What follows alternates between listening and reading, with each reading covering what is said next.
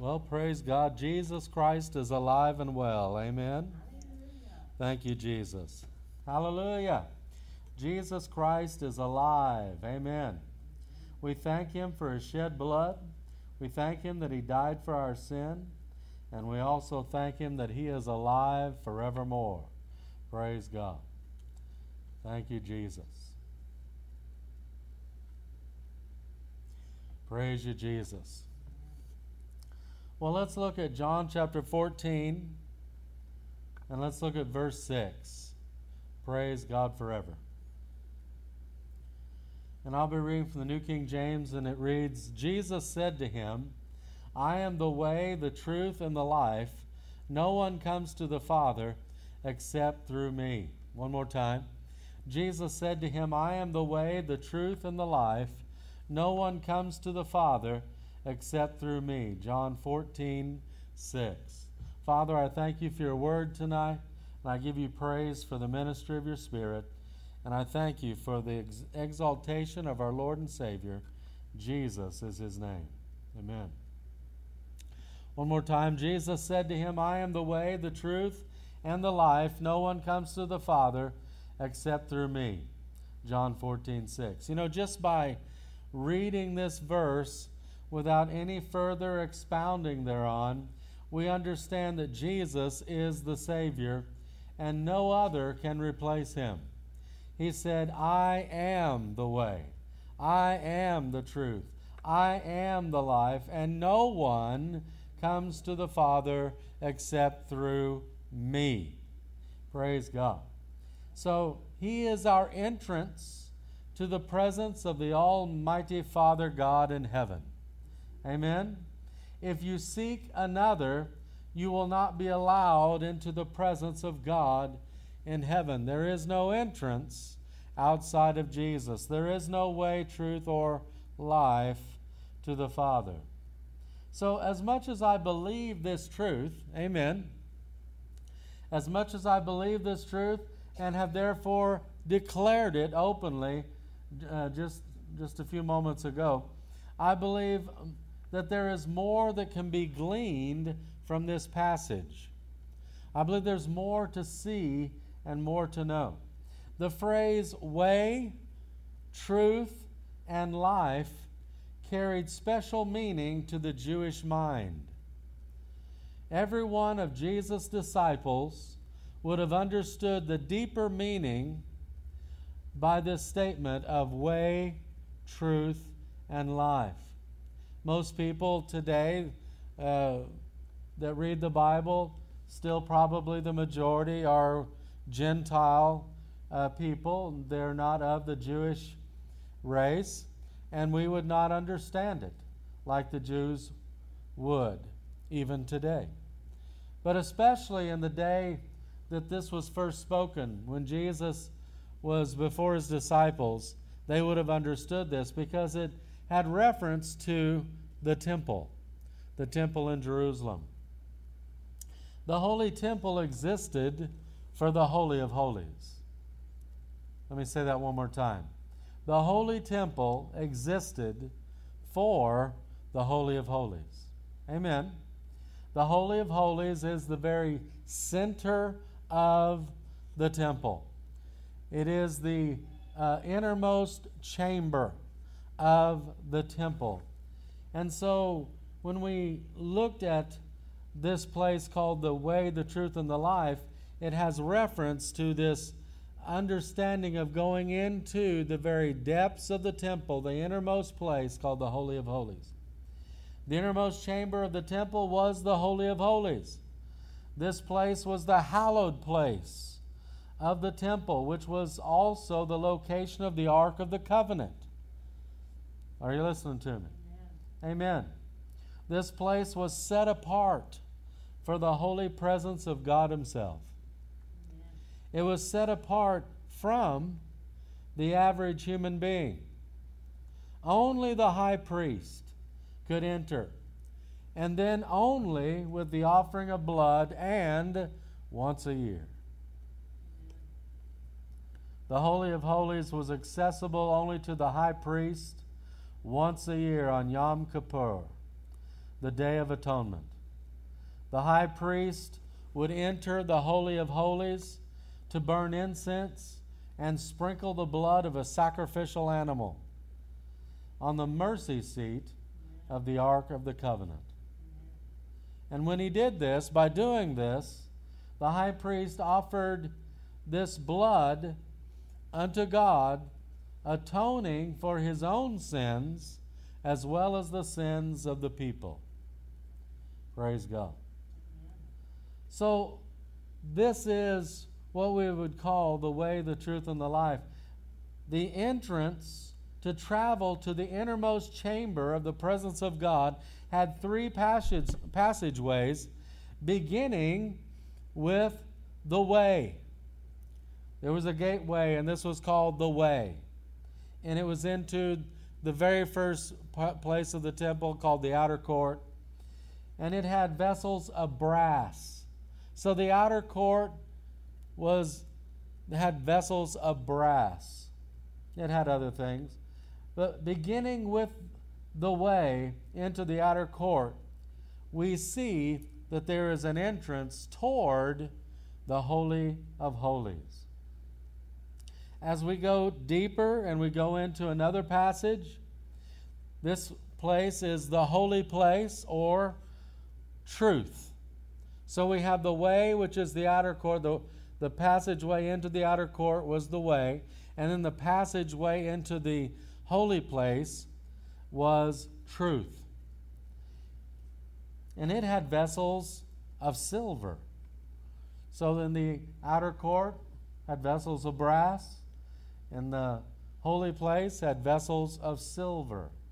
And then finally the passageway that we've already talked a little bit about, finally the passageway into the Holy of Holies called life, and in the Holy of Holies we had vessels of gold.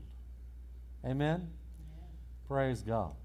And so the way is the passageway, the first way into the into the temple as you're going toward the holy place. The second is truth. The second passageway is truth, again going toward the holy place. And then the third passageway is life into the Holy of Holies. Praise God. Amen. So in context of John chapter fourteen, Jesus was explaining to his disciples that he was going to prepare a place for them as he went to be with the Father. Therefore, he was saying that through him and what he was about to do, they would be able to enter the Holy of Holies also. Not just the high priest, and not just once a year. They would be able to enter the presence of God by faith in him at will. Hallelujah. The blood would sprinkle them, and their sins would be removed. Praise God. It is so important that we see the desire to enter the Holy of Holies should be central to our faith. Desiring to know the presence of God, desiring to enter into the very presence of God Almighty. This should be the central theme of why we believe in Jesus. Should be the central theme of why we worship God in the first place. Oh, by the way, the title of this message is Approaching God, Part One, because we're going to talk some more about this. Amen? Approaching God. And this is why we believe in Jesus in the first place, isn't it? So that we might approach God Almighty, that we might know God, that we might know Him. Heart to heart. Hallelujah. To draw near to God Himself through Jesus the Lord, our Savior. We should not want to stay distant in the outer courts of our walk with God. We should not just want to have a religion and stay in the outer courts and, you know, get, you know, be in the temple but not really, you know, know the presence of God. No, we should desire to go into the very presence of God Himself and allow that presence to become somewhat familiar, if I can say that, to us. Familiar, yes, and yet a remaining awe. Amen? Not so much surprised by the presence of God, and yet still in awe of it. Amen?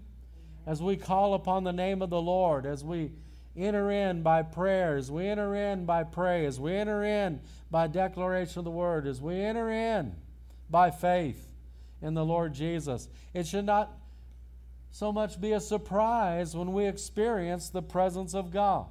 Amen. And yet it should always be something of, of awesomeness to us. It should be something that it always causes us to be in awe of our God. Amen? Respect is not really a word that can uh, actually explain it. It would be more of a hallowing. Hallowed be thy name, Jesus said to pray. Amen? Yes. We should desire to go into the very presence of God himself and allow that presence to become something within us as well, that he should come inside of us. As the New Testament calls us, we become the temple of the Holy Spirit. No longer a temple made with hands, but a temple bought and paid for by the precious blood of Jesus. Hallelujah. Praise the awesome name of Jesus. Glory. Yes. I want us to look at Matthew twenty-seven, verses fifty through fifty-one. And again, the New King James, and it reads, "And Jesus cried out again with a loud voice, and yielded up his spirit. Then behold, the veil of the temple was torn in two from top to bottom, and the earth quaked, and the rocks were split." Now, the veil of the temple that was torn in two was from the top, which meant it was not done by man, it was done by God. But also, what was the name of this veil? Life. The veil of this temple, or of the holy place that was torn here, is the veil called life. Jesus had just given his life. Are you listening to me? Jesus gave his life, and when he did, the veil of the temple called life, which represented the entrance into the holy place, the entrance into the, excuse me, the Holy of Holies, where the Ark of the Covenant was, that passageway was torn from top to bottom. Life was given and the veil was rent. Glory to God. On the cross, Jesus died and his spirit came out of his body. It says that in verse fifty. He yielded up his spirit. The Bible is clear that as the flesh without the spirit is dead, the flesh without the, as the body without the spirit is dead. Jesus' body gave up the spirit.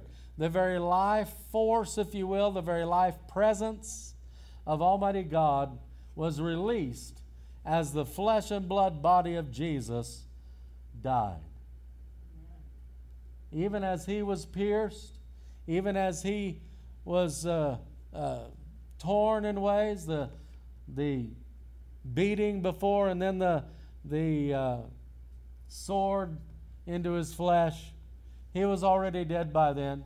But his body endured so much uh, terrible assault. He was beaten. He was whipped. He was he had the crown of thorns. He he bled so much even before the cross of Calvary, yet he still was alive. But when he died, his spirit came out. And just as the spirit came out of his body, so the veil of the temple, of the veil called life, was torn. In the temple, the veil or the passageway called life separated the common man from entering the presence of God. Only the high priest, and only once a year, and only with blood. But Jesus gave his life that all mankind might come to the Father through faith in him, through the precious blood that he sprinkled that day on the true mercy seat. Jesus shed his blood to take away our sin. Amen? Amen. Praise God. This is so important that we see it. Because the true temple, you remember Jesus said, and I believe it's in the Gospel of John, I, I remember in the Gospels where Jesus was walking by the great temple, and Jesus said, uh, destroy this temple, and in three days I will raise it up again. Amen. And then it says he was not speaking of the physical temple of, uh, you know, the building. He was speaking of himself. Jesus is the true temple. The innermost Holy of Holies was his spirit within him. Praise God.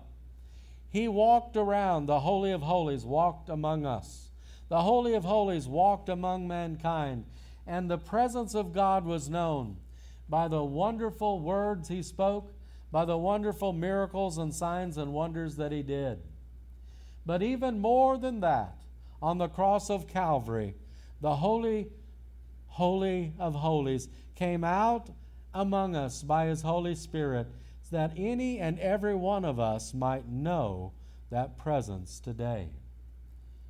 Well, in reflection, or as we look at this, we can also allow it to look back at us, if we will.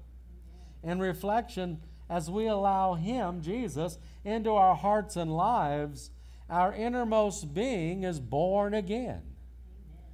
We, being a spirit who possesses a soul and lives in a body, we have an innermost being called the Spirit. And that Spirit, by the Holy Spirit, in the faith of Jesus Christ, receiving Jesus and what he did for us, we are born in uh, again in our innermost being, and we are made holy through him. Amen.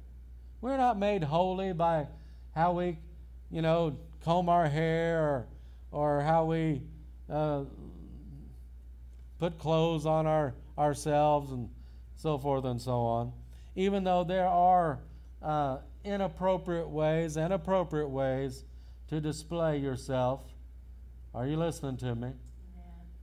These things are secondarily showing your holiness. Yeah. The first and primary is your faith in the precious blood and knowing his Spirit within you, knowing the Lord within you. Christ in us is our hope of glory. Not just the glory to come, but the glory in the now, the very presence of God today. Amen? Praise God. So in reflection, as we allow him into our hearts and lives, and our innermost being is born again, God dwells within us. Our holiness is of him. Hallelujah. Our holiness is the presence of the Lord within us, and our devotion to him. Our day in, day out, looking unto Jesus. The day in, day out, drawing nearer and nearer and nearer through Jesus to the presence of Almighty God, both in the now and in the day to come, in the hereafter. Praise God. Hallelujah. God dwells within us today, dear ones, because of the way, the truth, and the life in Jesus himself. We come to the Father today through Jesus Christ our Lord. We draw nearer to him in every step of our life through Jesus Christ our Lord. He's made it possible for us to be the temple of the Holy Spirit of God. He's made it possible that we could be heirs of God, joint heirs with him. Praise God. Hallelujah. He made it possible that we could be the Word made flesh, if you will. Right. That we could be witnesses of him as we go about to fulfill the Great Commission, as we go about to reach out with the presence of God in our life to others, that he might touch their lives, that he might enter them. Praise God. Jesus has not only prepared a place for us in heaven, But he has also made a place for himself in our hearts and lives here on earth. Amen. Through the born-again experience and our ongoing pursuit of the presence of God in our lives. Amen. Christ in us is our hope of glory, both now and the hereafter. Don't ever forget that Jesus is the way, the truth, and the life. And no one can know the Father except by Him. Amen. Praise God. God bless you.